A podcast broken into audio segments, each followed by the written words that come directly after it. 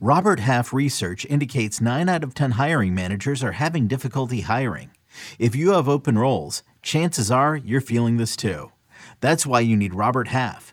Our specialized recruiting professionals engage with our proprietary AI to connect businesses of all sizes with highly skilled talent in finance and accounting, technology, marketing and creative, legal, and administrative and customer support. At Robert Half, we know talent. Visit RobertHalf.com today.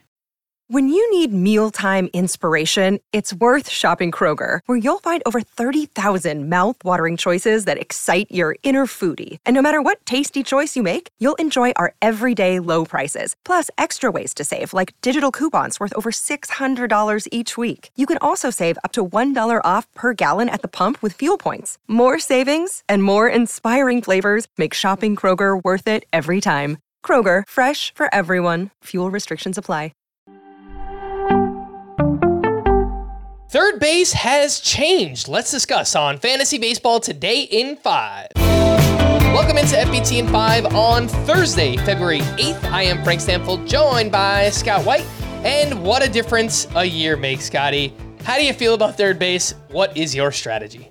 I feel great about third base. And yeah, what a difference a year makes indeed, because at this time a year ago, third base was the position you had to fill early or, or not at all. And I was so desperate to fill it early, in fact, that I was dragging Nolan Arenado into round two, which seems crazy now in retrospect. It's a complete turnaround now. It, it's, in my mind, the deepest infield position, which is saying something because all of the infield positions are pretty deep. It's the one where I am most likely to wait until later in the draft to fill that spot. I'm not saying you can't draft Austin Riley, Rafael Devers in round two, but I'm saying it should be pretty late in round two if you do, because others who go in the middle, like Francisco Lindor, Bryce Harper, uh, I, I, think they have more overall value, and and that that goes double in a points league, which Riley, Austin Riley's, and um, Rafael Devers' skill set aren't best suited for.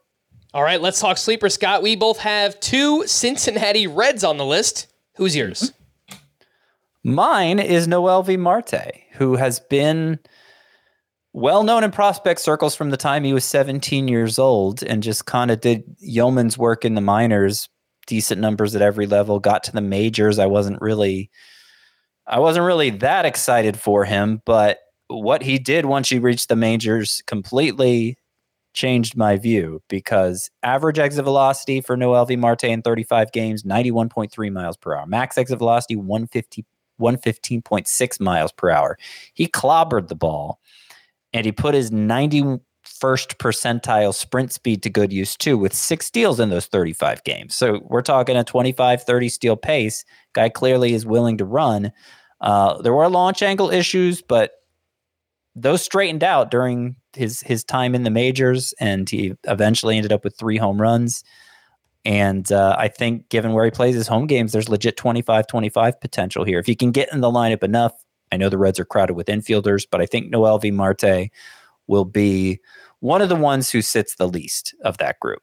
The ADP for Noelvi Marte is 191.6. Let's stick with those Reds. You brought up some great points, Scott, how great the ballpark is, the lineup is improving. Jeimer Candelario should be hitting in the middle of that lineup. He signed a three year, $45 million deal with the Reds this offseason. He's coming off a career year. He just finished as a top 150 player, yet his ADP is outside of the top 200. So he has first base and third base eligibility. You're now getting him at an ADP of 232.6. Love the value here on Jeimer Candelario.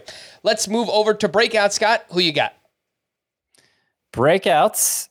I have got to refresh my memory. Ke'Bryan Hayes. Ke'Bryan Hayes. Finally, I am predicting he will have his long awaited breakout. Liked him when he first came up because he hit the ball hard. He's always had the exit velocities of a power hitter, but his swing wasn't optimized for power. Too much the opposite way, too much on the ground. That changed over the final two months last year. Ke'Bryan Hayes's fly ball rate and pull rate spiked to never before seen levels from him. And over that two month period, he hit 10 of his career high 15 home runs. Just project that out 10 home runs over two months translates to 30 home runs over six months. Not saying he'll hit 30 home runs last year, but there, there does seem to be 20 to 25 homer potential if he can sustain this approach. And there were some mechanical changes that, that coincided with it. He added a toe tap to his swing um, and said he felt really good about it. So I, I, think a 25 homer, 15 steal season is within the realm of possibility for Ke'Bryan Hayes, and maybe with a 275, 280 batting average. The 80, cost hasn't really gone up. Yeah, that ADP for Ke'Bryan Hayes, 189.9. The breakout for me is going to be Jake Burger. Finally got unleashed last year, hit 250 with 34 homers and 828 OPS. Some of the best raw power in the game.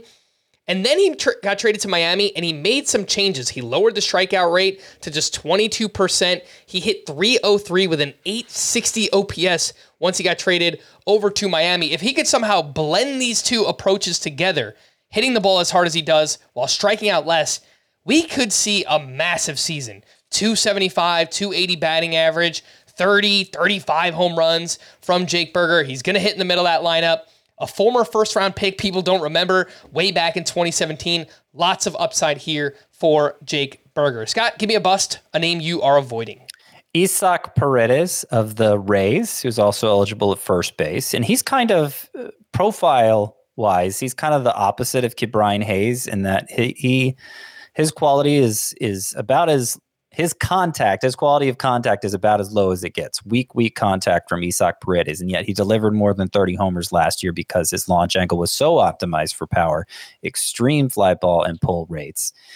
That seems like a gimmick. That seems like the sort of thing where if there's any slippage at all, the whole thing unravels and Isaac Paredes has nothing to fall back on. And particularly on the Rays, if, if he gets off to a slow start, if there's signs of it unraveling, he may have a hard time finding his way back into regular bats given all the alternatives there. Bust for me is going to be Royce Lewis, who has an ADP of 66.8. I love the talent. Cannot question that one bit. It's just a matter of health. Can he stay on the field?